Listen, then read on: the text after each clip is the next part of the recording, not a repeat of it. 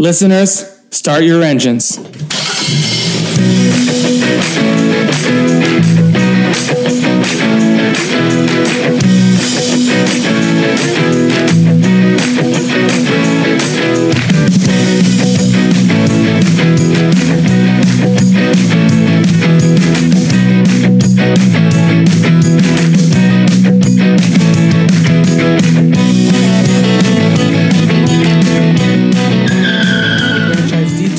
Episode 22.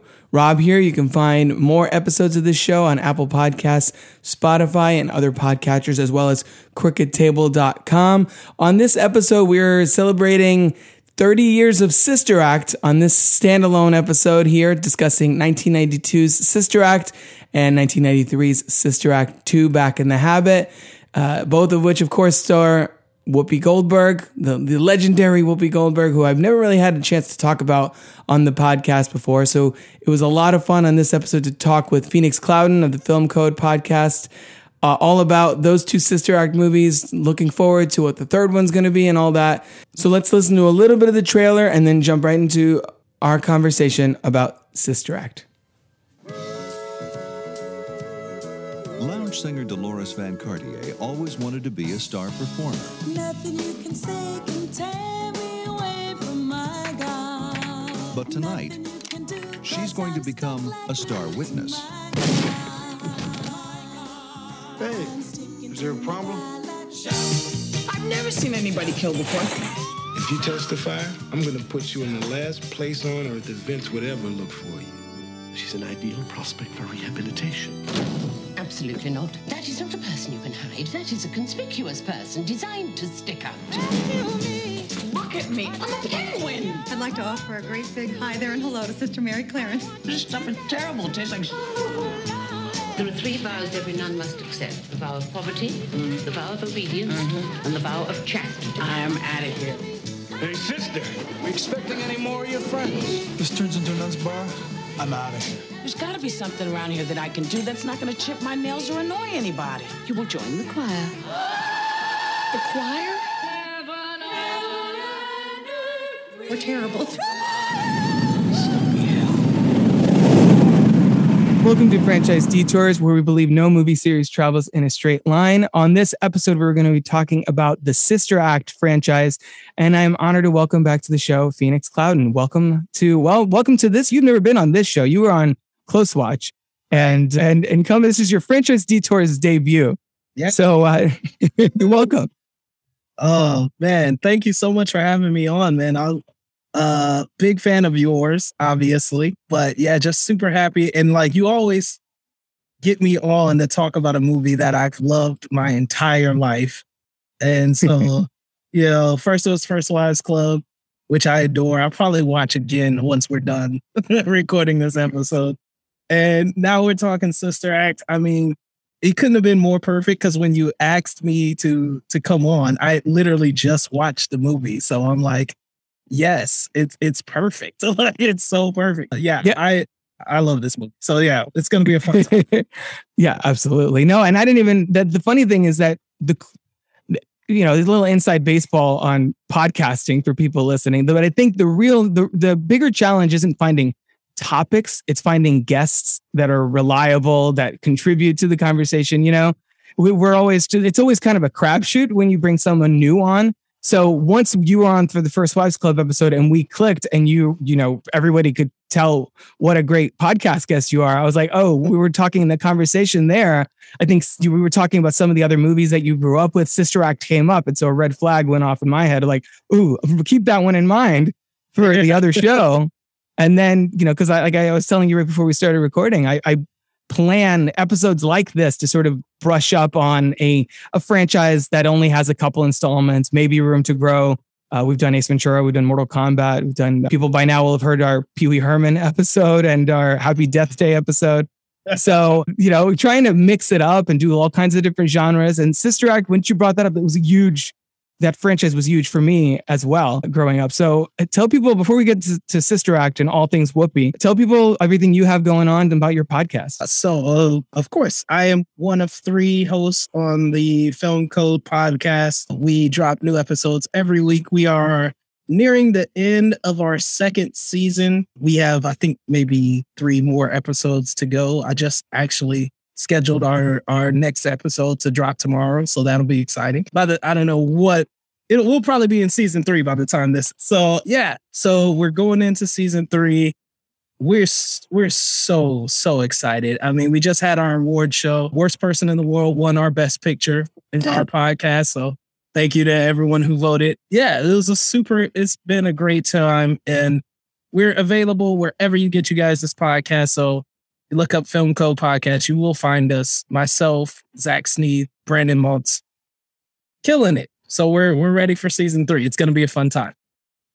Awesome. Definitely check that out wherever you're listening to Franchise Detours. Go look for Film Code. So, getting into Sister Act, obviously, can't talk about Sister Act before first kind of touching base on Whoopi Goldberg. So, what is your relationship with Whoopi? Because uh, she's to me one of those cross media icons that, like, I, I can't even imagine a time that Whoopi wasn't Whoopi, if that if that makes sense. Because I was born in '83, so I- when I was when I was a little kid, she was already like in Jumpin' Jack Flash and Burglar and and thing movies like that before even pre Sister Act. So you know she's been through uh, film. She's she's one of few one of the very few EGOTs, especially living, thanks to you know her Oscar for Ghost and everything, and and it's you know talk show and stand up, hosted the Oscars. Like there's nothing she hasn't done. What is your relationship with Whoopi? Was Sister Act maybe like maybe your proper introduction to Whoopi? Actually, surprisingly, no. My like, I always feel like I caught Whoopi at the beginning, but like, I caught not not necessarily in the beginning. I caught Whoopi at the height of Whoopi. Like, you know what I'm saying? As as as we put it. Like, you know, some people knew her as Whoopi Goldberg. Those of us who grew up, you know what I'm saying, in the in her heyday, we that's Whoopi. Like, no last name. Her name is Whoopi. Um, so like I like that's when she sort of burst onto my radar. And the first thing I remember seeing was the color purple. And I was a kid. Like watching the color purple is not a film for kids. No, not at all. Not a kid's film at all. And I just remember being entranced by that movie, just thinking like, wow, this is dark. This is like special. And I just remember thinking like every scene that Whoopi is in, I'm just like, wow, like, like I'm blown away. And then the very next thing I see her in is Ghost. And I'm like, you want to talk about two totally different roles? I Yeah, like, absolutely. what in the world? Like it took me maybe watching Ghost like two, three times before I was like, hey, she looks familiar. color, color purple. Like, yeah, so like it was insane. But yeah, so that's sort of where I first came into Whoopi and like I have loved all of her work. Her work in stand up, her work in television, her movie work. I mean, it's just she's been tremendous throughout my entire life as a performer. That's that's one thing where I'm just like as a performer, I don't think you get much better than Whoopi because I think she's sensational as at, at what she does. Yeah, and you and you can't get much more versatile than Whoopi. I mean, like we were saying, uh, Uh, on on camera, voice work, you know, producing, every like she's such a hands-on entertainer that you put her in any medium and she just thrives and flourishes to the point that, like you said, in the color purple, her first movie, by the way, and she she got an Oscar nomination for that, and then a few years later wins the Oscar for Ghost, which which is not a I wouldn't say I wouldn't describe that movie as a comedy, but it hers is is largely a comedic performance. It's kind of right. the most quintessential Whoopi role because you get Whoopi doing Whoopi, and you also get sort of a little more pathos and a little more gravitas to that It's character as- kinda- as the film goes on. Yeah, it's kind of crazy that that's the one that she won the Oscar for because it's like, you know, the color purple is the the more so deeply human story that the Oscars tend to tend to gravitate towards, and Ghost is really, I mean, you you said it, it's quintessential Whoopi, like it's her in her element. It's a very funny character, but like, you know, this is a character dealing with a ghost. You know what I'm saying? Like, this is mm, Yeah. almost this is almost a horror movie. Like, this is not the things that the Oscars, at least that that we've known in in in our lifetime, tend to tend to honor. And yet Whoopi Goldberg won for that. So like that's that's crazy to me, but I do think it was a deserving win because Ghost is an amazing movie and she was incredible in it. So yeah, Yeah, it's agreed. just it's just weird that that's the one that she won. but it's also, also one of those things that like you know you see all this a discourse on film twitter and everyone's hating on everything and then every once in a while i remember like oh yeah that's right whoopi has an egot and they're like yeah all is right with the world like that just feels that just feels like a, like it should be the case you know what i mean like Right. she is she is ever present in, in pop culture i think you're seeing that now you know obviously she's on the view and and it's still involved in Sister Act from the you know from the the stage production. She helped bring that to to Broadway, and and kind of that's flourishing there. And then now coming full circle back to you know the Sister Act franchise. So was this wh- when was this movie? When did this movie come your way? When was Sister Act? Was this a, a huge part of Phoenix's uh, childhood? Because we had both of these films on VHS and saw them so much that when I rewatched it the other day with my wife for the first time in, I don't know, 10 or 15 years, I was like, oh yeah, there's this part. And oh man, this part's so good. Like as it was gearing up because I'd seen it so much as a child and then Right. just, you know, haven't haven't really circled back to it for a while.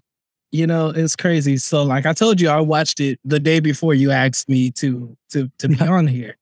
And you know, and I know this movie so, so well, like just backwards and forwards. So I fell asleep on it naturally, right? like I was I was like, You're a I- comfort movie, yeah. Right, exactly. It's one of those movies I'm like, oh, I could watch this and and pass out. That that's apparently how I sleep with the television on.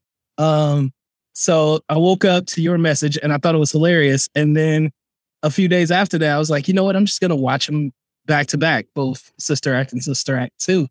Yeah. Uh, and rewatching the first one, man, I'm like, this is a movie that is just. I gotta I, the one thing that stood out the most this time when I watched it is how well written it is. Cause I just, I never really paid attention to that, Hmm. but it is incredibly well written. I mean, for it to be this sort of comedy, musical type of story, I mean, when you really think of the concept of Sister Act, it's kind of weird that anybody came up with it. Like, Yes. like you know what I'm saying? It's just like it's like if you ever played one of those games where someone's like, "Hey, take this thing and then take this other thing, put it together, and then make up a story from it." Right?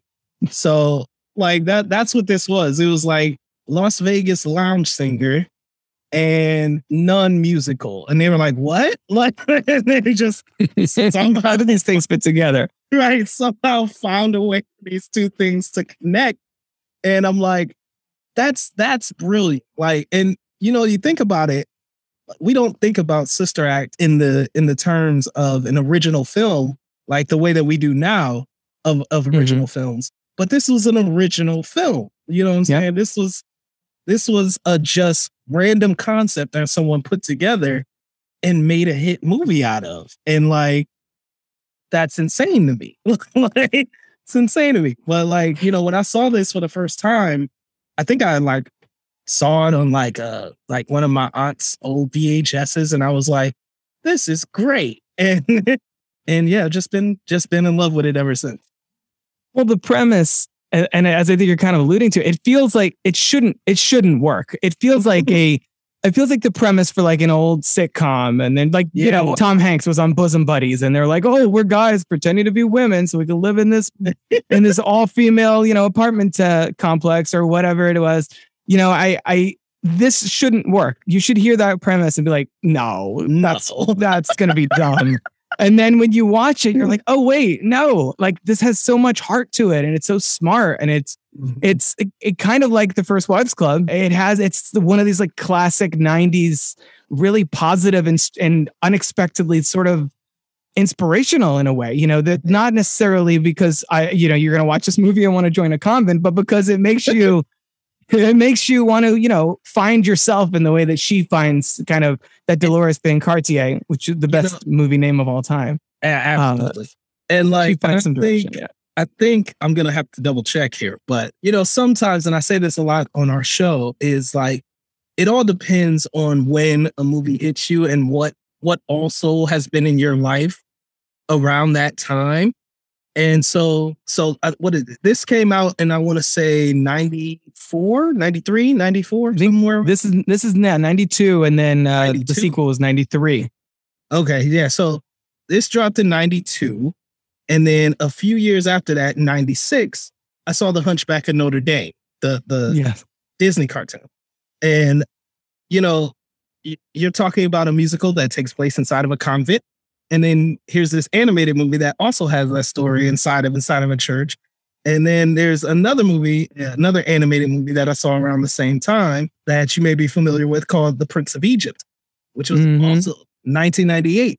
So like in a string of, you know, during this this time, I I experienced a lot of films dealing with religion, dealing with music, dealing with these particular places. And so you get all of those things sort of back to back to back, and it really co- sort of informs your opinion on, on the movies that you enjoy. So, like, those- and those are three movies that I honestly would put in some of my favorite movies of all time.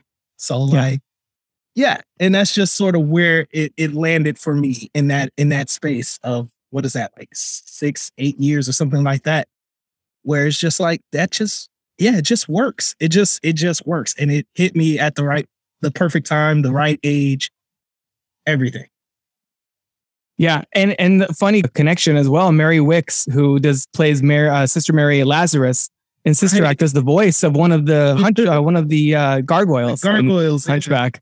So you have that connection as well. Yeah, no, that's it's true. There was a, a lot of sort of uh, religious entertainment, I guess, in the '90s, and I think the what the what works so great about this movie is that if you're religious, it it works. If you're not religious, it still works because it's not it's not trying to it's not trying to preach to you. It's not that's yeah, it's not trying to convert you. Because just you know just from my perspective when i saw this i was raised catholic. I'm basically atheistic now but i watch this movie and i'm not offended. I'm not like you know it still works as a as a, a non-religious person. It doesn't it doesn't it doesn't lose any of its impact as far as you know the themes as far as the message as far as the setting as far as the characters everything is still feels true and still feels authentic and still feels positive because it's more about it's more about banding together and and making a difference in the world and in the community and then it is then it is hey you have to you know you have to join you know our our belief system You know? it's it's so funny too. That's that's something else I picked up on on second watch. If you look at even just the two halves of this movie, they're totally tonally different. Like Mhm. you know, what I'm saying you have her her life in the in the moon. What is it? The Moonlight Lounge? Is that what they call it? Yeah, yes yeah. Her life in in, in the Moonlight Lounge and with Harvey Keitel's character. His name's not coming to mind. i think it Yeah, is Vin- i'm going based yeah. purely on memory Yeah, Vince, and you know that whole situation. And then when she gets to the convent, it's a totally different story. Like, Yeah. Like honestly, if they if they don't have that third act where they merge these things to, back together, like you would think you're you're watching just a totally different movie because think of that. Like she gets hidden in this convent, and yet instead of hiding and shrinking, she wants to go out into the community and help people. And Yeah. you know what I'm saying? And she fully embraces this life that she sort of thrust into that she obviously didn't want from the beginning. And it's just the the the the tones of the two different movies. And I think even the look of them is is really different. You see the darkness and the the shroudedness of her life in Vegas and then you see this openness and this there's like a, a even a color tone change once she's in the the convent and dealing with all of these nuns and and the community that they serve i just think it's tremendous but if you looked at just those two sides of the movie like they're they're they're not even connected themselves. No. Yeah because the, the first the first part of the like of the film is all this very seedy and it's neon lights and and it's it's much more like you forget having not watched this film in a while at least in my case when you go back and watch it and you're like wow this is a PG movie on Disney Plus and there's like she's sleeping with a married mobster he murders a guy in front of you know it's really kind of dark and you need that to contrast everything else that comes later and I, and I yeah I agree with you it's it's a real progression for her character because she's from the very beginning it's it's Whoopi so she's got you know she's got that that that sassy side of her even as a little girl she's got mm-hmm. that sense of agency where she's she's you know leading the the show which great by the way what a great medley of motown uh, motown so, songs. I love that. I, I for the longest time that was my this movie was my reference point for some of those songs. It's like oh yeah that's absolutely yeah absolutely absolutely. It like took me some years actually. I'm kind of embarrassed to admit this.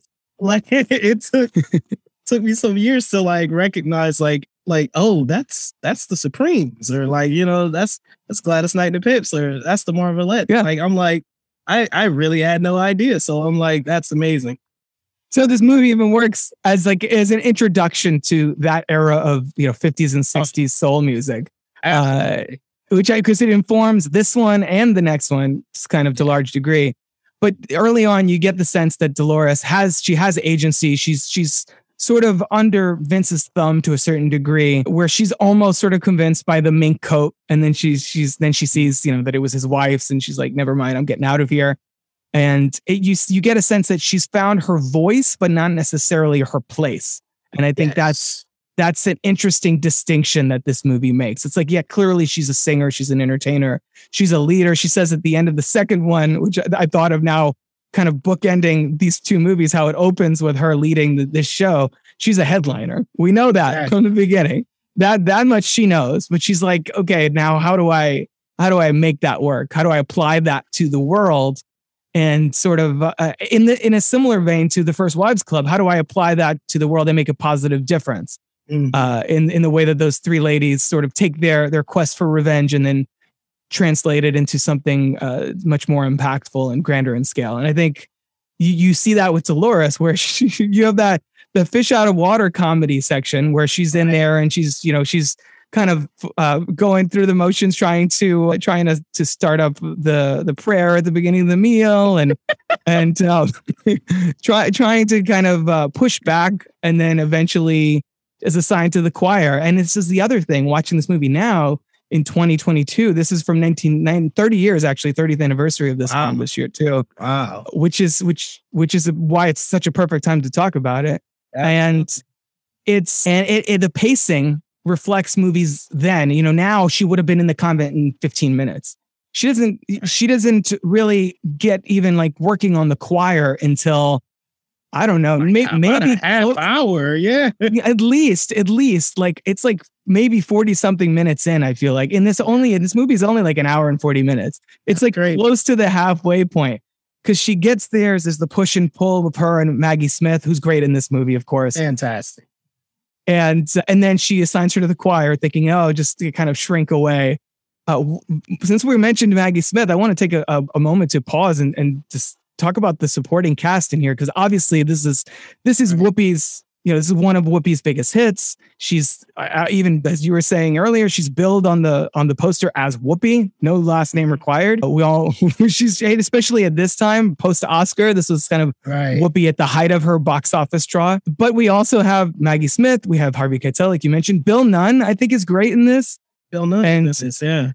He's so good in this. R.I.P. Yeah. Bill Nunn. He's he's amazing in this movie to the point that when the second one came out, I was disappointed that they didn't that find an yeah. excuse to bring it back. What are your thoughts on this supporting cast here? Uh, Kathy Najimy and Wendy Makkena and Mary Wickes. Like they they you need a uh, you need a cast of characters to really complement Dolores and to sort of inspire her to to want to seek out that change. I think. I, what are your I, what are your thoughts on how the, they play into it?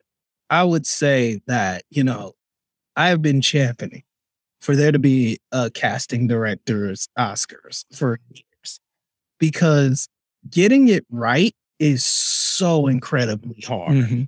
And I will say, you know, my my feelings on the two movies do differ, but when it comes to casting, I think they nailed it, like knocked it out of the park both times. I mean, like this is it's an incredible cast. It's absolutely incredible cast. Kathy Najimy, I mean, is one of the funniest act- actresses. I mean, that I've known. She was also in another one of my favorite movies, Hocus Pocus, at the mm-hmm. same time. So like, absolutely adore her. Maggie Smith. I mean, come on, still doing it too. Like I'm like like. There's just there's nothing in this world that will ever make me sour on on Maggie Smith. I think she's just a tremendous actress. It, oh my God, she was in she was in the first Wives Club. Like he's so like She was. Oh, and, and to to build on that too, Bette Midler, who's in Hocus Pocus and the First Wives Yeah. Club, was supposed to be in this. She was that makes sense. she was supposed to be you know the, the lead in this movie and then passed on it because she's like i don't think people want to see me as a nun and then whoopi whoopi jumped on it and it's it's i it's hard to imagine this movie with bette No. midler in the lead because it's so personalized to whoopi's sensibility you know Oh yeah, absolutely. And yeah, man, just you know, Bill Nunn. Oh my God, rest in peace. Such an incredible actor. I too was disappointed that he wasn't in the sequel. I was like, you could have found some way to squeeze him in. That would have been great. Yeah, man. I, I like the supporting cast here is just tremendous. Uh, because like you have to have strong players around Whoopi Goldberg to to make this film really work. I mean, it's it's ridiculous. And I want to point out something. this is going to be a little embarrassing. Uh, I want to point out something that that that I just realized. I think two days ago. So this is why Okay. this is embarrassing. There's a scene in the movie where Whoopi goes to the bar across the street from the comp, and she she goes into the bar and everybody sees her. Of course, she's in her nun outfit, and everyone's a little freaked out by her. And then one guy standing at the jukebox, he goes, "Hey, sister, there anything on this jukebox from the Sound of Music?" And everyone laughs. And I swear to you, for 30 years, I never got that joke. I never understood it whatsoever. And then in 2020, I finally watched The Sound of Music. And I was like, oh, because she's a nun. yeah like I swear to God, I'm like, you want to talk about embarrassing? like it's just like it took 30 years to get that reference. That like, oh man, that was embarrassing. But yeah, it's just something I wanted to point out. But that's no, that that's awesome. It's yeah, it's I think the the, the fine line that you have to make that you have to kind of nail with the other nuns. Obviously, Maggie Smith is gonna Maggie Smith. There's a moment in this movie after the bar sequence where they're walking back in and she catches them. I'm like, oh my God, this is just like Harry Potter. Where she's like, why is it always you three? You know, that's become memeified over the last few years. And it's like, sh- no wonder they got, they got her for McGonagall. She's doing the same thing here. Yeah. This kind of stiff upper lip, trying to keep her pupils in line, etc. I'm like, wow, that's insane. Like, like 10 years before Sorcerer's Stone, she was like kind of doing the same deal. But but yeah, there's it, it's you need this, these nuns to both seem off-putting and sort of you know, in the case of Sister Mary Patrick, kind of obnoxious to Whoopi, to uh-huh. Dolores, that she'd be like, oh, these people, I don't, not into that. And then where she would warm up to it and then come around on them. Like they need those layers. They have to work as the exact opposite type of people that Dolores would want to be around. And then you have to buy midway through when she really bonds with with the nuns, especially uh, Sister Mary Patrick, Sister Mary Robert, and Sister Mary Lazarus. That there's a real friendship there, and I think it works like incredibly well. this is going to bring me back to my first point of the writing. When you see Dolores with the two women she has with her in the in the beginning of the film and they're performing on stage, it's very subtle because you notice that they don't have they don't have a lot of dialogue and we never really come back to them after the beginning of the film. Right. But if you pay attention to their mannerisms, they are very similar to Sister Mary Patrick and uh, Sister Mary Roberts in that one is very quiet and and you know squeaky and kind of submissive and the other one's sort of loud and boisterous and trying to put herself out there more and Mhm. like you sort of have that contrast with them and then these two nuns the the main difference being that you know they're they're in a completely different culture than the one that she's used to but they are actually sort of similar to the, the people that she hung around. So it makes sense for her to gravitate towards them later. Once you know she gets past the initial shock of everything. Right. Yeah, Right. that's just a that's just a, a like a really cool thing. I don't know if that was a director's vision or the writer's vision, but I just thought that was a really unique contrast that I noticed this time around. Right. Yeah. And and they they come to Dolores sort of on such opposite ends of the spectrum where she has to take Sister Mary Patrick, take it down a notch, sing a, an octave lower than where you're currently at. And Right. then Sister Mary Roberts, like, bring it out. Like, she pushes her diaphragm in to kind of literally push her to find her voice.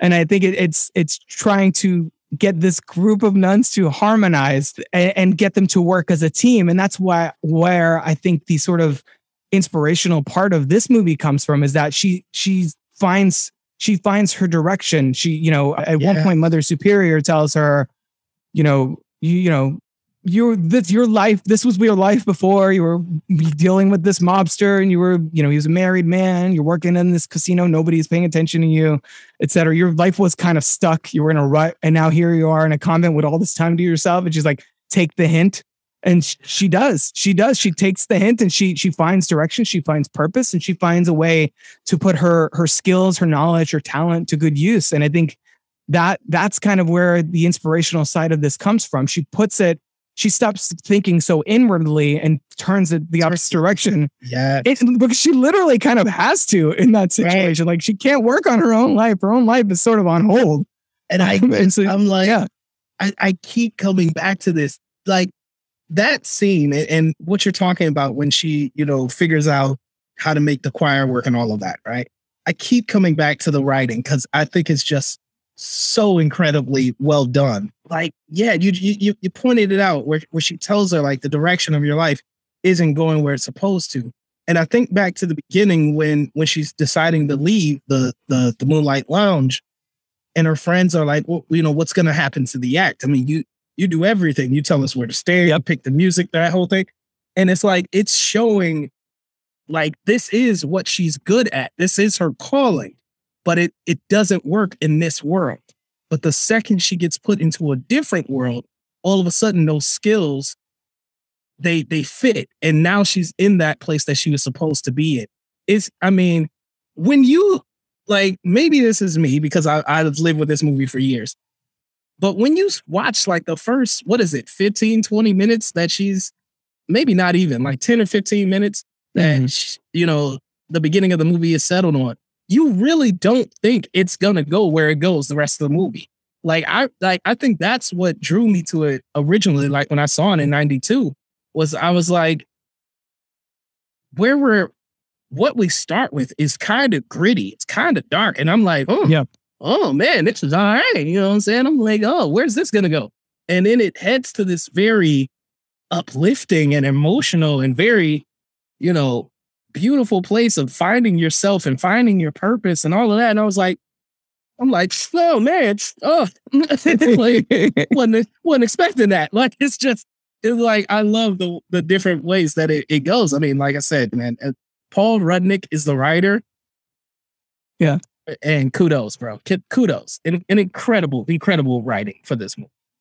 Yeah, absolutely. No, and, and it's it's the kind of it's the kind of movie that I know this sounds cliche. You don't see made very much anymore, and if you do, it doesn't get this much of a platform. It's not a major Hollywood blockbuster. This movie was made like 232 million worldwide in 1992. This is one of the biggest hits of the year, and it's one of the biggest hits of Whoopi's career, and I think deservedly so. It's you know this is one of her, one of her like if I'm sure if you go on IMDb right now, if it should be one of her known for films at the top. Absolutely, because it's I mean, it was such like I I was said to my wife while we were watching. I think it was the second one maybe because we did we watched them back to back.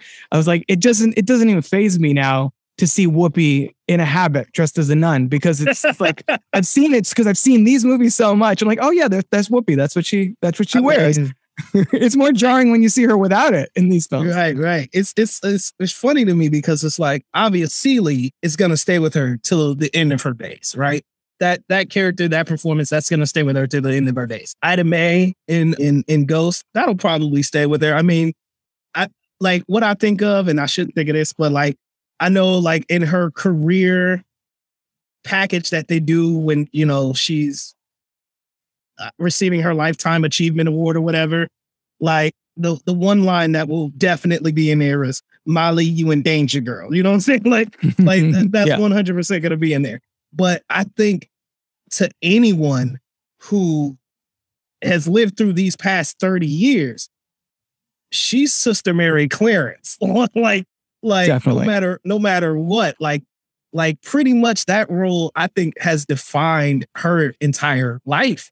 Like she was on the View, I think, a few years ago, and Sister Act came up, obviously, because the of the Broadway play.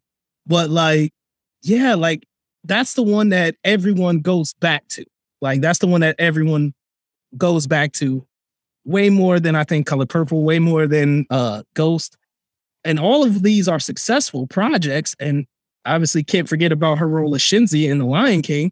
You know what I'm saying? Mhm. So like, you know, all of these are very successful projects, but I think the defining role of her career will always be this one. And and honestly, like you know, you mentioned it made 232 million in 1990s dollars, which is huge for 1990. Yeah. Um, like, yeah, that that's a that's a big, huge blockbuster. like, that's a huge blockbuster in 19. Like, if you put that in 2020, uh, 2022 dollars, that's got to be almost like a half a mil. So, like, I mean, a half a billion. So, Yeah. that that's in, like that's that's really incredible. So I I think this is her defining world, no matter what, no matter to her to her dying days. like this is the one that people will remember her for. And she knows it too. She's taken so much because she wasn't really involved, uh, I- as far as I can tell, like based on at least the credits and such. I don't think she was super involved in this behind the scenes. You know, this was just she came in to obviously lead the project on screen, but later on, you know, she's she produced this the the uh, the musical. She's going to produce Sister Act three, which we'll talk about later on in a little bit. But she she's she puts she's taken such ownership on this project because it has, as you said, defined her career. And she puts so much of herself in this in this role. And that's that's part of why why I feel like even though Ghost is is sort of a quintessential role for her, so is this because you do get a, that depth, you do get that that s- signature Whoopi wit. She also sings in it. She's also got so much heart that she brings to this character, and that's the thing. Whoopi is always kind of em- embodied to me, you know, very you know strong woman, uh, razor sharp wit, you know, very, but also very compassionate and very, and very warm and very direct. You know, you see any interview with Whoopi and she's, you know, I, I was doing some research for the, for this episode and stuff, and the little clips of her come up from the view and and they're, you know, or interviews that she's done, and someone's asking her a question. She's like very like, why? What's that talking about? No, like she's very like very matter of fact. She's like Right. about her answers on stuff. She's just like no bullshit. And and I think it's another part of her that comes through in this character, and it's just it it it's it just feels like it embodies the spirit of who Whoopi Goldberg is as an entertainer in, in such so many degrees. One hundred percent. Is is there? I know we have to talk about the musical numbers, obviously, and then oh. you know, like the way that we were saying earlier in in the the opening, how they have that Motown medley, and then so many of those songs re- recur. You know, my God, and I will follow him, and all that stuff. What are your? How is? What do you feel about the message of this movie and how it says, you know, secular music, whatever. It's a tool to bring to bring people back to the church to kind of reinvigorate it and sort of that progressive message. And and then you see that reflected in Mother Superior as well. Another char- a character who's really kind of stuck in her ways, very, very much a traditionalist, mm-hmm. who also s- learns to sort of open and grow and and change and evolve as a person, even though she, you know, she's in her later years, she's at a certain stature in in the church, and how how those themes all play in together. What does this movie have to say about that? You know what's crazy? I didn't even think about it. But I I didn't realize how ahead of its time this movie was. because I mean that concept of blending secular music with gospel. I mean, it was still a few years after this movie before that concept really did happen. Like, like where people did start to blend secular music with with uh traditional gospel. And I remember how some people reacted when that happened. Like it was almost like they had never seen Sister Act. Like, because it's like, yeah, homie, like these two things can work together. Like, I like one of my friends is a very devout uh Christian and she listens to contemporary Christian music a lot. And it's very much a blend of R&B. It's a blend of, of hip hop and it's a blend of, you know, all of these different styles.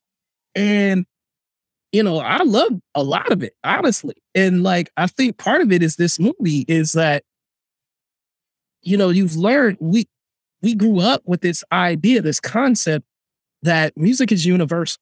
No matter Absolutely. no matter what style it's in, it's universal. And so it can be used to praise the Lord and it can be used to pop that ass. You know what I'm saying? Like, like both are valid. So, you know what I'm saying? And like, and I do think like, obviously this is a PG film from the 1990s. And and you see that in in both movies, the the the trend of of so like in the original, she's doing classic 50s and 60s girl groups types of music and blending that to Motown era stuff into gospel. When we get into the sequel, you know, she's now she's dealing with young kids who grew up on hip hop, you know what I'm saying, grew up on rap, grew up on R&B, and now they're blending that into gospel music. And it's so good. Like so it has me very excited for what they're going to do in Sister Act the 3 if uh, like hopefully that gets off the ground because now we're you know almost 30 years removed from the sequel and yeah music has changed even more you know what i'm saying and i would love to see what styles and what you know things that they can bring to you know blend this, these two genres together in in you know in the 2020s like yeah exactly what what can we do that that's going to be really interesting really like exciting to see. And like we're talking about the songs. Huh. I have said for years that you know i love musicals i absolutely adore musicals musicals are my favorite genre of music favorite genre of movies and one of my favorite songs from a musical ever is Hail Holy Queen. like, like, oh man. Cause it just goes so hard. And it's just so like, like fun, you know what I'm saying? And especially the way that they start with the traditional song. And Absolutely. Then they, and then they turn up like, ah, I love it. like, it's a it's a microcosm of what you were just saying. About Right. how, like you could take that that traditional music and you can mesh it with today's styles. And you have the the nuns in that song, I think, right? Where they're they're like Yeah. literally kind of rapping Latin, the Latin verses. yeah. Is it that one? Yeah. Mata, mata, Yeah. yeah, I love it. It's so good. And that's the scene where you know, she takes a risk and people from the street start kind of wandering in like what is that? That music's banging in there. I got to go check it out. And and uh, that's kind of the turning point where she gets admonished for it by Mother Superior and then and then Monsignor comes in and is like that was amazing and they they do the trick that she does the she does the, the trick of kind of putting you know oh it was Mother Superior's idea and then Mother Superior does that in the sequel with Right. uh, Mr. Crisp, which I've noticed this time. I was like, that's sweet. Uh, she's learned. She's picked up a couple of things from Dolores. Uh, so yeah, no, it's exactly that. It's exactly that kind of transition and how how these things don't have to necessarily be kind of in these little binary boxes of Christian and secular. It's like, you know, you bring bring- that's not how you. First of all, it's much more fun the way that she she kind of injects some energy into it. And secondly, that's not how you you don't reach out to other people by making them, you know, see things the way you see them. You See- kind of have to bend things a little bit. You have to open up and and meet in the middle, compromise. That's kind of how that how that works. Whether it's you know whether it's a church or or anything, politics, whatever it may be, you have to kind of like okay, let's find a way to collaborate. You can't just be like, well, this is what we're singing this way, the way we've always done it. You know, take your modern music and and you know, there's the door. It doesn't work that way. That's not how you're going to grow as a, as a person, as a as a as a lounge singer, as a nun, or whatever you happen to be. So I mean, I I love that that that's sort of the the place that it ends on. And then yeah, it's true. You totally walk out of this one with the warm fuzzies at the end. You're like, oh man, a beautiful eh, eh, moment. And, and she has the the she has the the kind of headpiece off, and she's like literally revealing herself because now she's not in having not having to hide anymore. Yeah, go ahead, speak to speak to that moment because it's so it's really powerful. way. I will follow them. I mean, I'm talking about it now, and like, I just watched it not too long ago, and I'm like, and I'm getting emotional because I'm like, it was just, you know, I I, I go back to to seeing it in '92, and I was not a religious kid. Still, am not very much a religious kid, but I went to Catholic school, and and I went to to church with other members of my family. I visited a couple of my friends' churches and mosques and and temples. so and I was like, you know, that moment is so interesting because it's like we see in the beginning I, her doing I will follow I will follow him. Is it I will follow you or something? I will And- follow him. Yeah, yeah. and like in the beginning, she does it super fast because they're trying to get through, right? And then they do it at the end, and it's it's got so much weight and so much intentionality behind it. And it's such a beautiful, beautiful done sequence. And they take their time with it. And even when it goes into like, you know, the more upbeat sections of, of the song, it's it's powerful. Like it's she says a line at some point uh in the film where she says, you know, this isn't this isn't quacking. You're rejoicing. You are singing to the Lord. And it's at that moment at the end where you really feel the impact of that moment, of that statement. Because, and just like we were talking about, you know, blending these two different styles, like there's a meaning in in the original song, you know, basically about being subservient to your to your significant other, and, you know what I'm saying? And you know, being so in love with them that you you would do whatever they want, right? You would follow them wherever they go. Right. When you take that message and put it in this in this other context, and your subservience is to the Lord, and your subservience is to the one you follow uh, in in Christ or, or whomever you pray to. I mean, I just think it's so powerful, so tender, and like you said earlier, like this film doesn't preach to you. Yes, it's about the Catholic Church and and you know that sort of faith, but it doesn't make a point to say like this is the only way to go, or you know, saying if you're not Christian, you can't receive this message. And I think that's very key as as the films go on. And I think it's something that will come up in the in the future as well. Because I Yeah. just think it's a tremendous, tremendous it's the movie sort of like walking not only just talking the talk about hey let's let's blend these styles let's blend this to reach out and expand you know our audience or or get our message out. The movie then does the same thing by sort of being about religion but also sort of not really being about religion either. You know it it, it welcomes secular and christian audiences in equal measure. And and if you want to really focus in on the religious aspect you could do that. If you want to see it as as a broader statement about finding yourself and finding your place and wherever that may be it works that way too. And i think that the fact that that that song kind of ties everything together it is it's a really it's a it's a beautiful way to to to end dolores's journey as it were in, in the first film for sure. Absolutely absolutely. So then clearly this movie was a huge hit and somebody at touchstone was like sequel get whoopi on the line now. We're gonna make this happen because this came out i think like they did it pretty quickly too. Very fast this came out like i think may or something 1992 by the following fall it- the, the second one was out. It was done. It was in theaters. So uh, somebody moved on this quick. It's uh, the second one I'd, i always forget this is was directed by bill duke the actor bill duke from i don't know predator and a million other things which, which is kind of an interesting little factoid and it, it was le- much less successful than the first one. I don't know if that's because they just rushed it out too fast or because people were like, well, how are you going to do that again?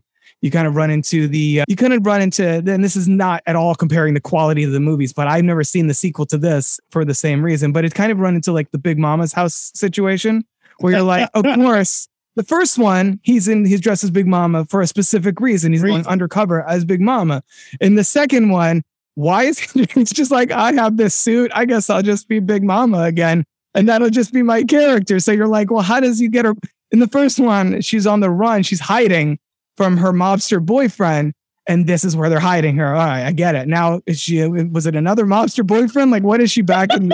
literally back in the habit. And by the way, uh, A plus for wordplay on the title. Love that. Absolutely. Got to, you know, and for nothing else, that title gets asses and seats. So I think that's the first stumbling block where it's like, okay, well, how does, why is she a nun again? Like, how did that work? Do you think this movie does a good job, first of all, justifying why Dolores is Sister Mary Clarence again?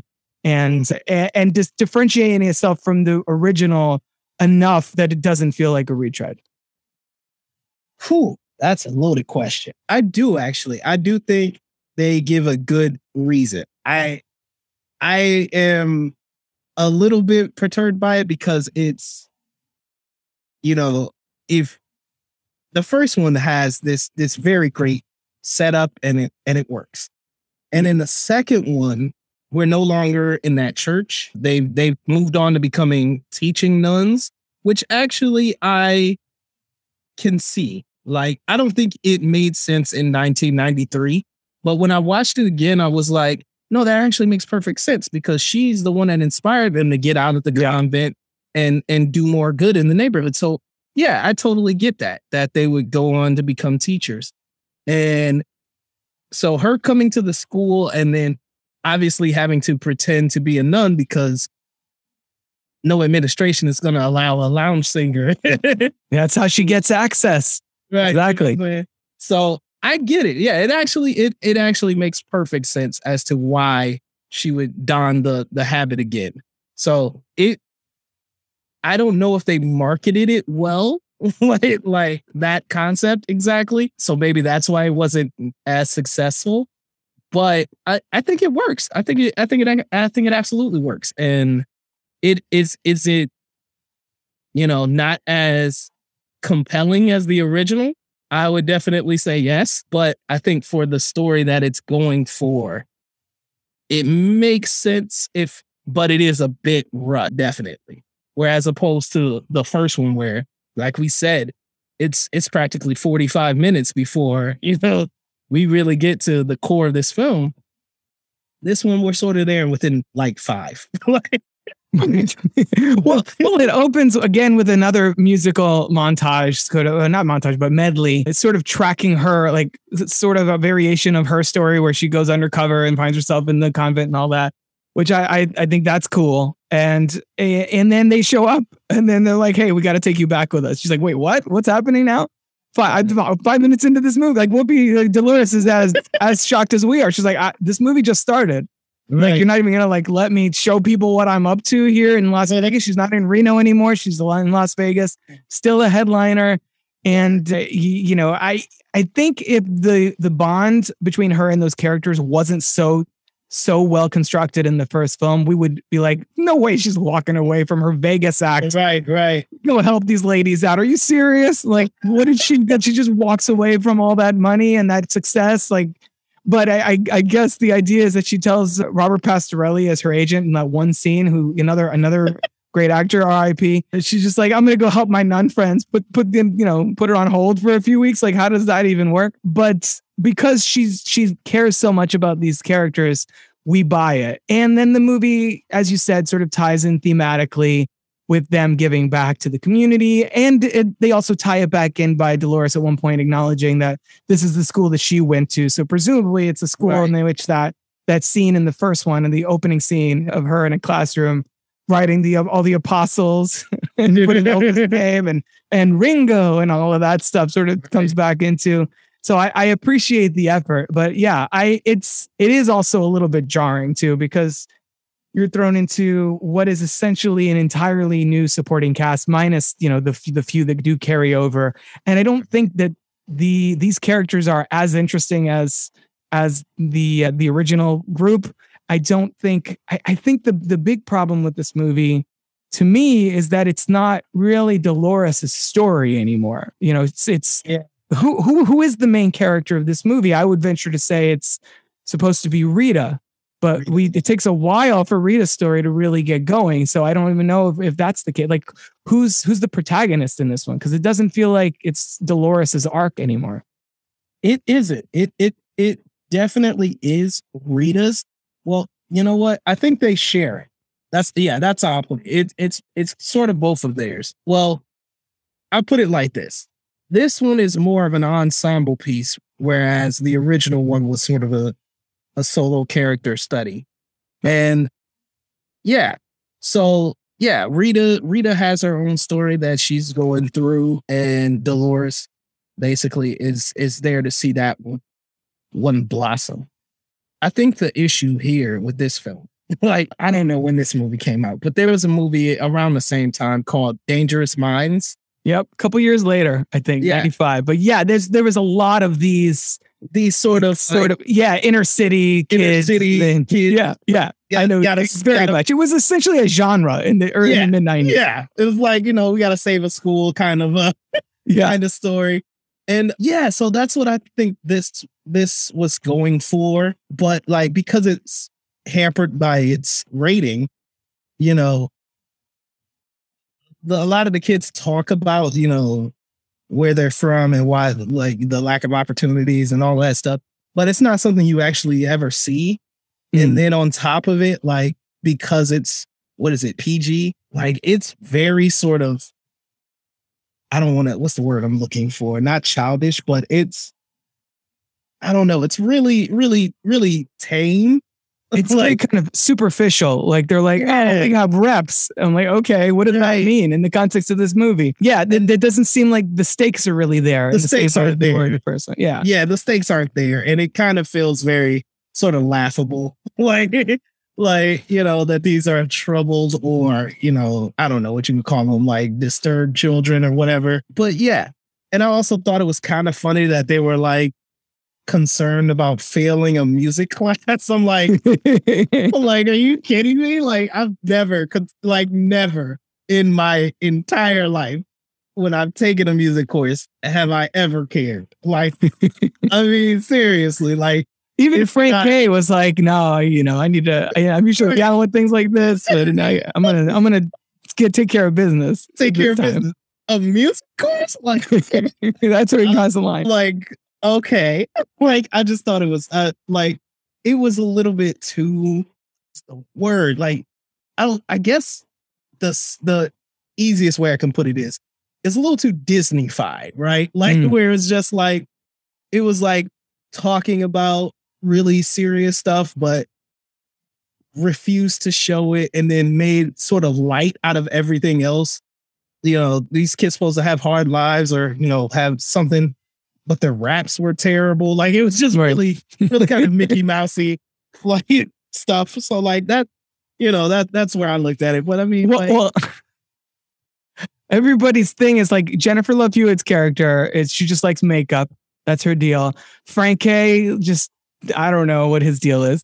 Uh, Sketch Sketch has a job, right. and that's his big problem. He's like, ah, I got a job after school, and I, yeah, everybody's the home life seems relatively normal. I mean, the biggest drama is Rita's mom won't let her sing, which you know we that's that's when the movie finally finds its stakes. That's the thing. That's why like watching this now, it it's it's I, it, the movie doesn't really come to life until we get that roll call scene where you meet the kids because it is the, their story more so. And you know they do the prank on the chair. Like that's the thing. It is kind of like it TGIF for for people who watched ABC back in the '90s. Like Boy Meets World sort of stuff. They Exactly. glue on her chair and she's stuck there and she's got to kind of although I will say roll her way out.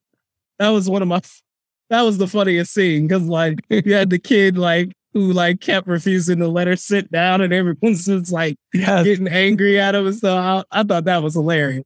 But like, yeah, it's very, very like Disney Channel type type humor. But then, but then when Lauryn Hill kind of blossoms in this movie, let's let's take a, a moment and hit pause on on this is probably the biggest biggest asset of this movie is Lauryn Hill is in this film. God. And what a, like watching it the other night, I was just like, ah, she's so good. Like it's insane that that because because that's the thing. Like some of the people who who are you know some of the singers in this film, they're all good, but some of them feel like they they have to they feel like they're trying.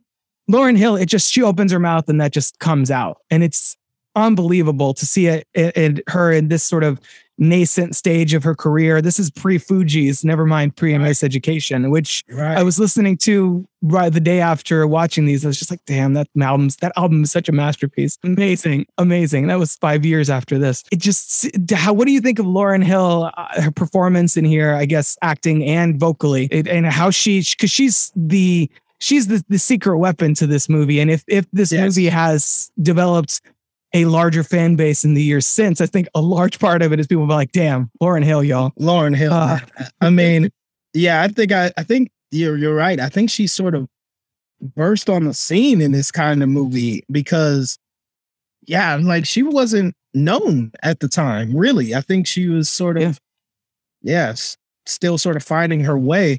And this is why I said, man, casting. like ca- casting is incredible. Like you picked up Lauryn Hill and Jennifer Love Hewitt you know saying? All of these all of these talented kids ryan toby you know i'm saying who you know is in this movie. Lauryn hill in this movie i mean yeah like it was like discovering a star. Like that's that's essentially what what you did when you watched this was like holy crap like this girl is a star. Like that that's something that just came the second she started singing you were like oh like like yeah she she can not only sing but she is actively carrying this film alongside whoopi goldberg you know what i'm saying? Yeah. who's you know what i'm saying? So and and this is a tentpole film regardless of how it turned out or whatever like you're doing a sequel to what was the biggest film of the year just last year you know Yeah. so exactly. Right. Like I just I, I think you gotta give her props. I mean, Lauryn Hill, man, she stepped into this like she was already here. And I like I think she did an, an amazing job.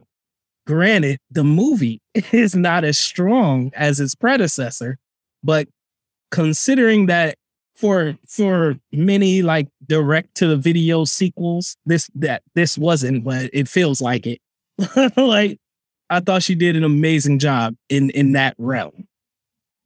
it, it feels like it could be the pilot for a sister act TV series too, in the way like, oh, we have this, you know, this new setting and keeping some of our characters, and uh, like, oh, we'll watch these kids kind of grow up. It's it's way more pro education, and and then you know, then the first one, it's very much like you know, you got to.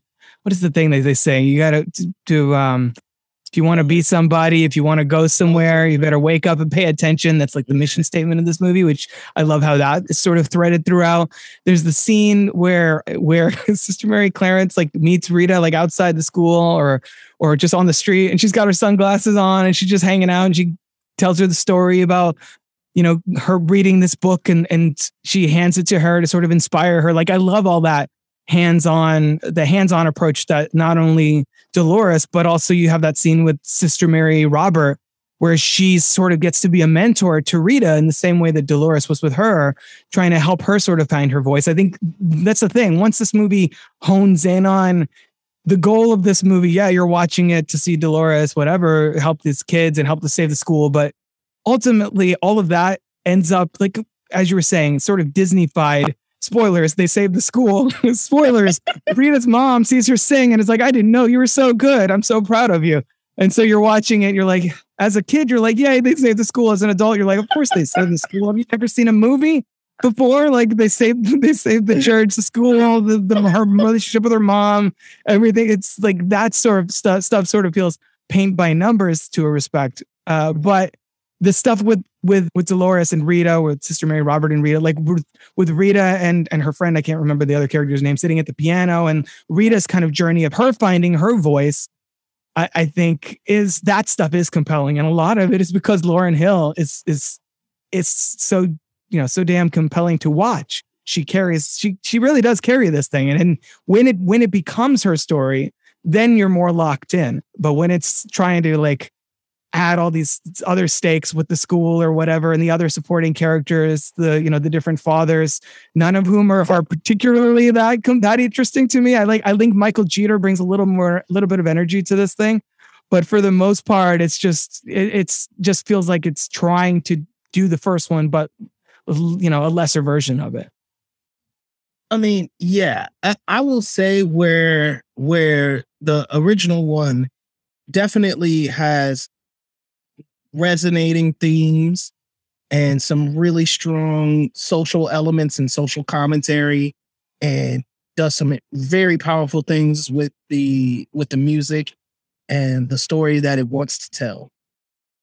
It feels like because you notice that Paul Paul Rudnick the, is is not the writer for this. This one feels like they were they took the exact wrong lesson the first film, and instead of you know focusing on those themes or enhancing those themes, they really sort of leaned into the comedy aspect of the movie for this sequel. So you have sort of the fathers; they're sort of like the bumbling idiots of of the story. You know, the one guy he can't drive. He's sort of crashing into everybody, but he's talking mess or whatever. You got your, your Monsignor who's a little dim witted, you know, saying like that. So, yeah, it's like they fell onto the comedy bit a great deal. There is there, and there, and I'm not saying that they did anything bad because I think there are some great comedy bits in it, particularly when you have a Kathy Najimy teaching sex ed. I think that's yeah. hysterical. like, what is it? You don't have to. You don't have to bite into the donut to know that it's sweet or something. she said. exactly. Like I mean, like you know, g- there's some great stuff here. Like the the being stuck to the chair stuff is really funny. It's just like that's really sort of what they leaned into, and like I just can't get over how, like, the one word there it is. There the one word that I will say that this movie has even more so than the first one, because you could argue the first one was this too. But the second one is definitely cheesier. like, mm-hmm. Yeah, like, like definitely way cheesier. There's some cheesy lines in it, like some stuff that you just know that it just has not aged well. But I don't even think it was pretty good in '93. but yeah, yeah, and it stands out. But like, like you said, when Lauryn Hill I mean, when when she's in charge of this film, it does go to a much higher place. And I and I think, you know, yeah, I, I think it it hits the beats that it it's supposed to. But you could tell that the aspects that it it, it doesn't nail stand out a lot more in this film than they do in the first. Mm-hmm. Yeah, it's Whoop, Whoopi is on the poster. Her name's above the title, but her character is more of a a conduit to everything else around her, and I think that's where, yeah, for me, that's kind of the first disconnect, and then.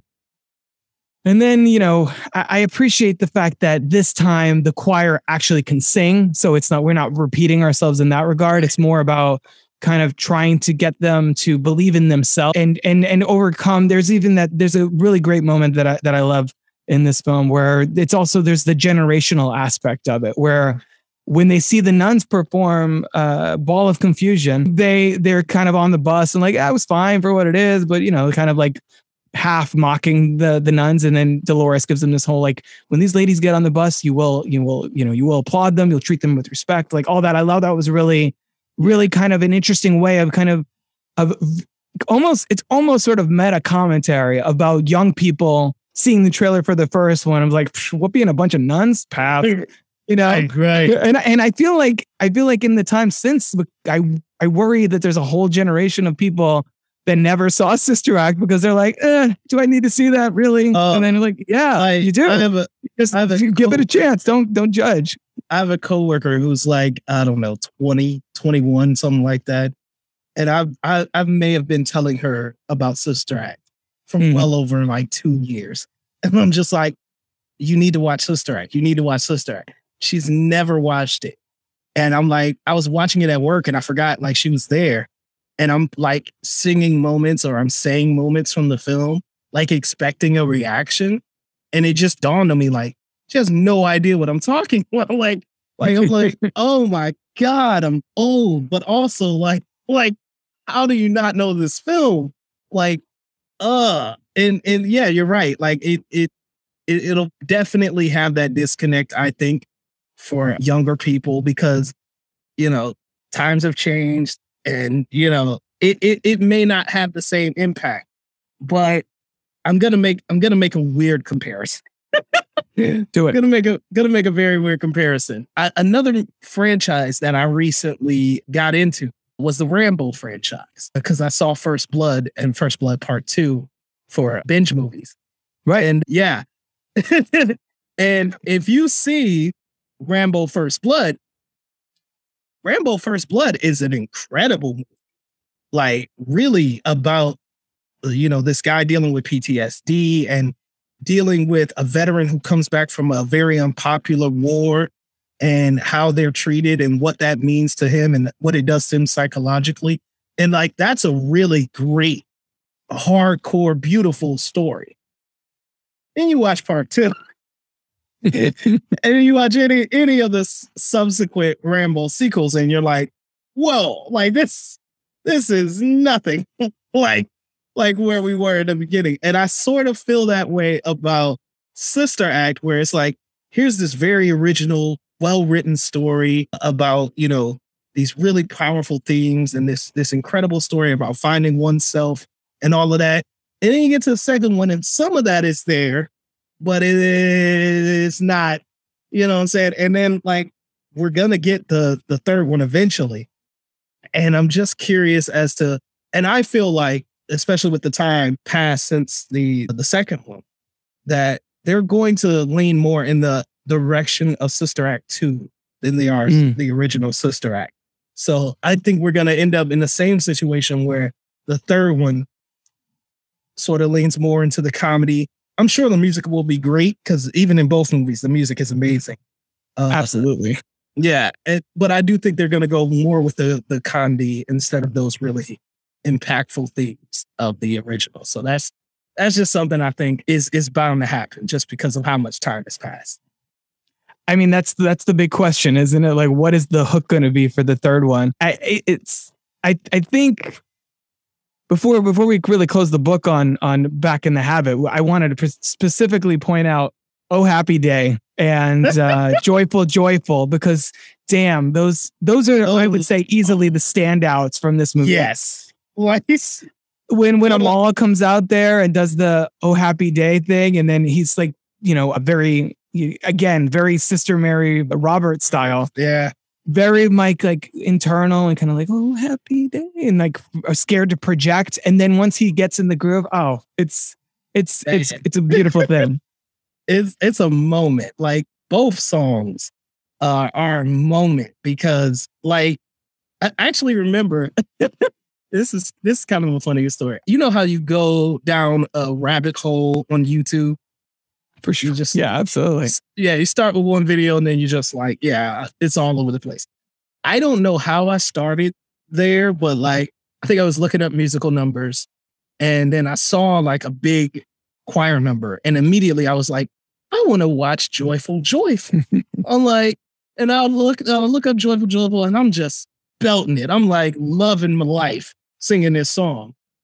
And then, you know, then once that happens, now I gotta watch every song from from Sister Act to Sister Act 2. Finally, I land on Old Happy Day. And I've just had it. Like I've watched eight videos. And I go to the comment section and I'm like, you know what? Kathy Najimy is still alive. Harvey Keitel is still alive. Yeah. Uh, Whoopi Goldberg's still alive. Maggie Smith is still alive. Why don't we have Sister Act 3? And you know, I'm not posted that thinking nothing of it. That was two years ago. That post got 9,000 likes and Wow. 161 comments. And in the midst of me posting that, they announced Sister Act 3.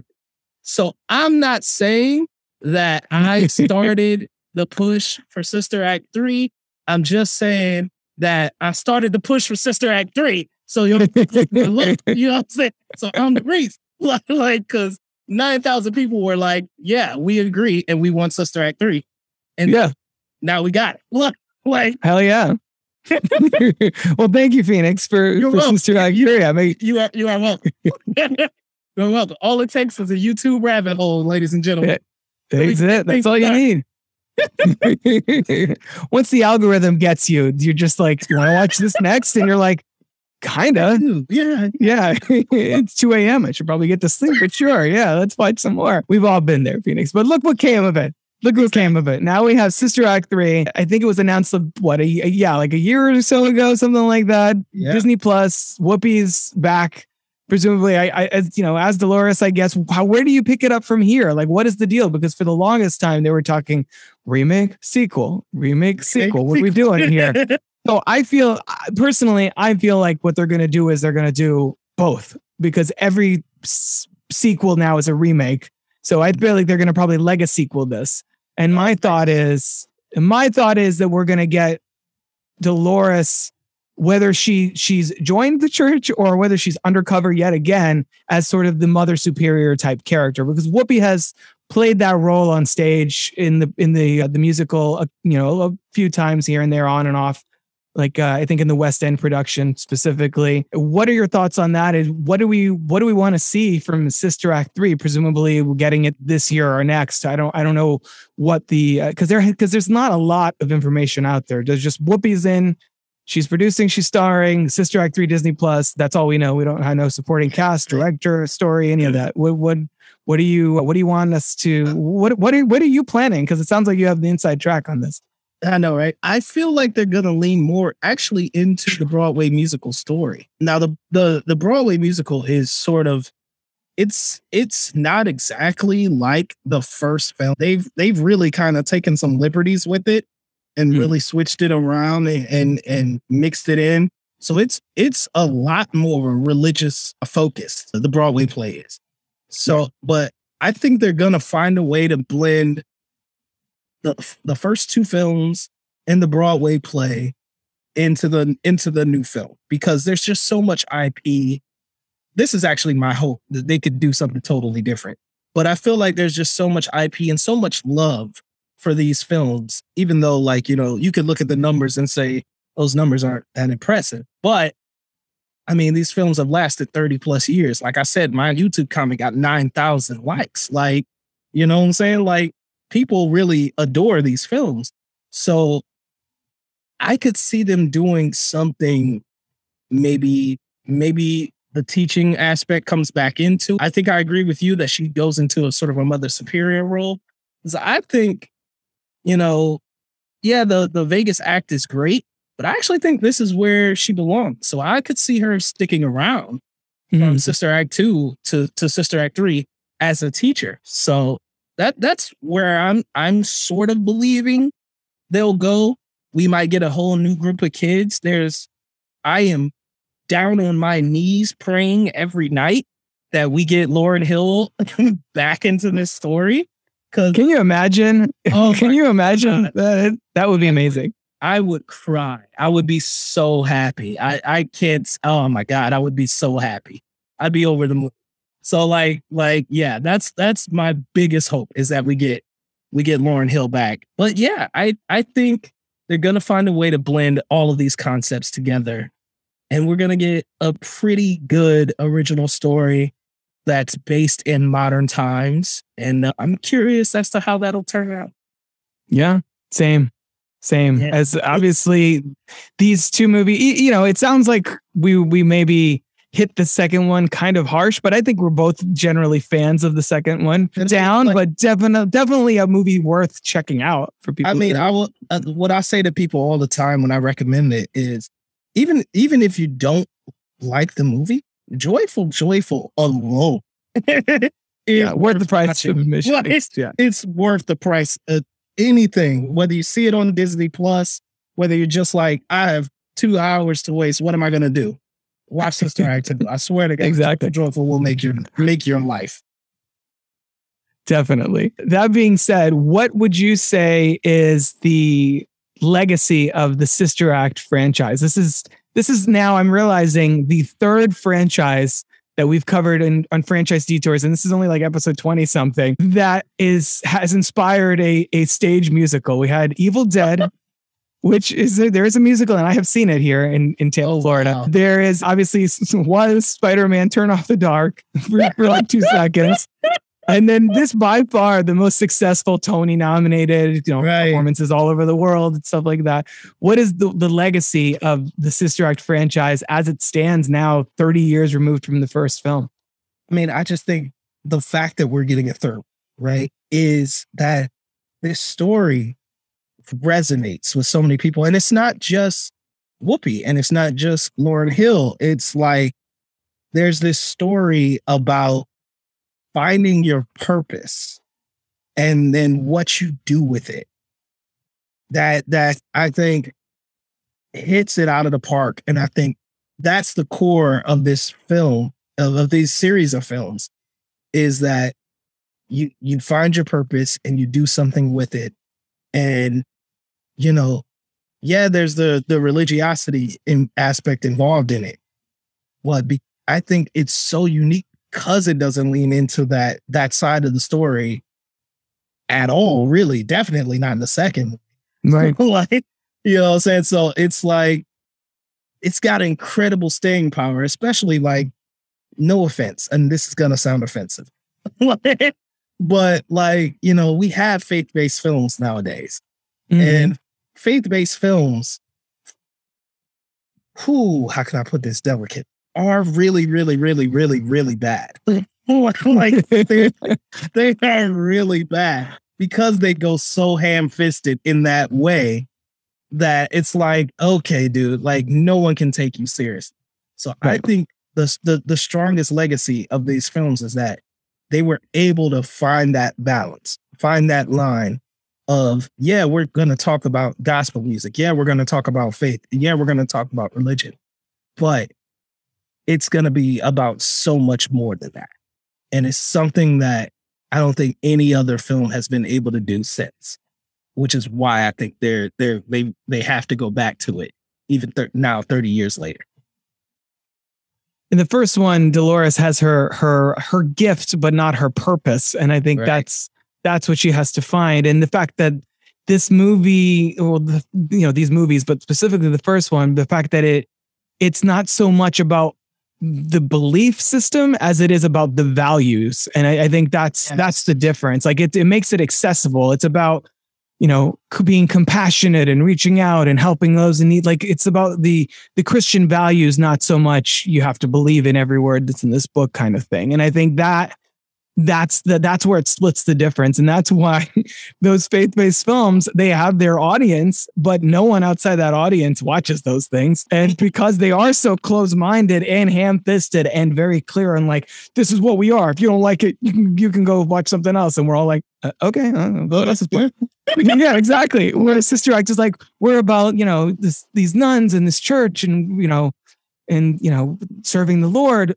but also finding your voice and finding your purpose and being true to who you are and all that stuff. And we're like, oh, okay, I'm listening. What else? You, you know? And then you add Whoopi and the comedy and the music and everything on top of it. Lauryn Hill and like, well, damn, sign me up. Like you know. even if even if not all of this applies to me it, it also somehow does apply to me there's that universality to it and yeah no i think that's that's beautiful beautifully put in, in a in an environment 30 years later i feel like this this movie still kind of stands alone in that in that regard for sure. One hundred Uh, percent. is there anything about sister act 1 or 2 or the future of the franchise that we haven't talked about that you wanted to make sure we we threw out there before we we say uh say goodbye? I mean, I do want to say, like, uh, like, I don't know, we might be this this this franchise's biggest fans, perhaps, but but as this franchise's biggest fans, I'm gonna anoint us that now. i Um, think so like I if it made this from from our lips to to the filmmakers' ears who are doing the third one. Please, please don't mess this up.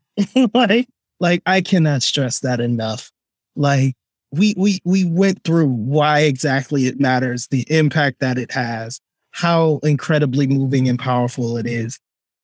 Like you are you are in a very unique position to deliver to deliver something that we've waited literally decades for. I just I can't stress it enough. Please don't mess this. up. Please don't mess this up. Like, well get it right.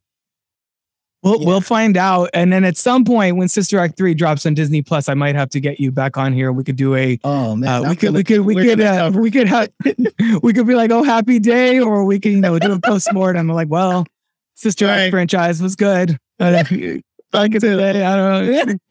Uh, listen uh, yeah. uh, but Phoenix, this has been so much fun. Thank you so much for coming on to Franchise Detours to talk about Sister Act. Can you tell people where they can find you on social? Yeah, you guys can find me on Twitter at IMHO Reviews One. That's the number one.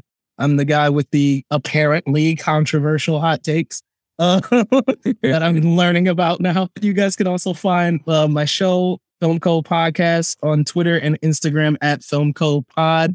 And we are available wherever you get your podcasts Apple, Spotify, Anchor, Captivate, and everywhere else. So thank you once again for having me on, Rob, man. I appreciate it so much. Thanks again. Absolutely, anytime, man. And guys, please watch Sister Act. yeah, on Disney Plus. Give uh give Moon Knight and whatever Marvel has going on a break for the break. evening and Yeah. go, yeah, hang out with Sister Mary Clarence, double feature. They're like three hours. You can blow through both of these movies like I did. Literally, I did it while I was at work. Uh, Like, Yeah, yeah. it's- it's there you go. There you go.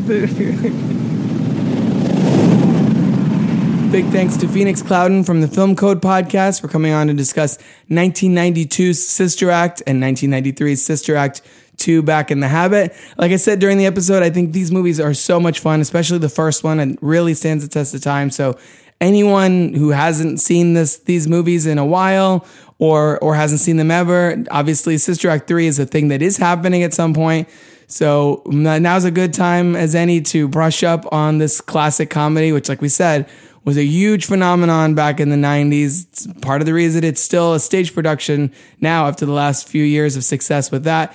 And if you do go back and watch Sister Act now in 2022, let me know what you think. You can find me on Twitter at Crooked Table, same handle on Instagram or via email robert at crookedtable.com. Next episode, we're going to keep this string of standalone episodes rolling before we fire up our next mega series. So we're going to be joined by Lauren Carey of the Beard Owl podcast to talk about the Pee Wee Herman air quotes trilogy question mark. Uh, so that'll be next time. And for now, that's a wrap on another Crooked Table production. We'll see you on down the road, folks.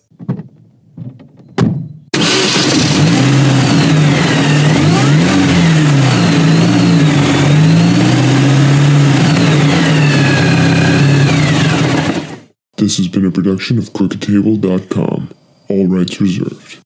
C R O O K E D.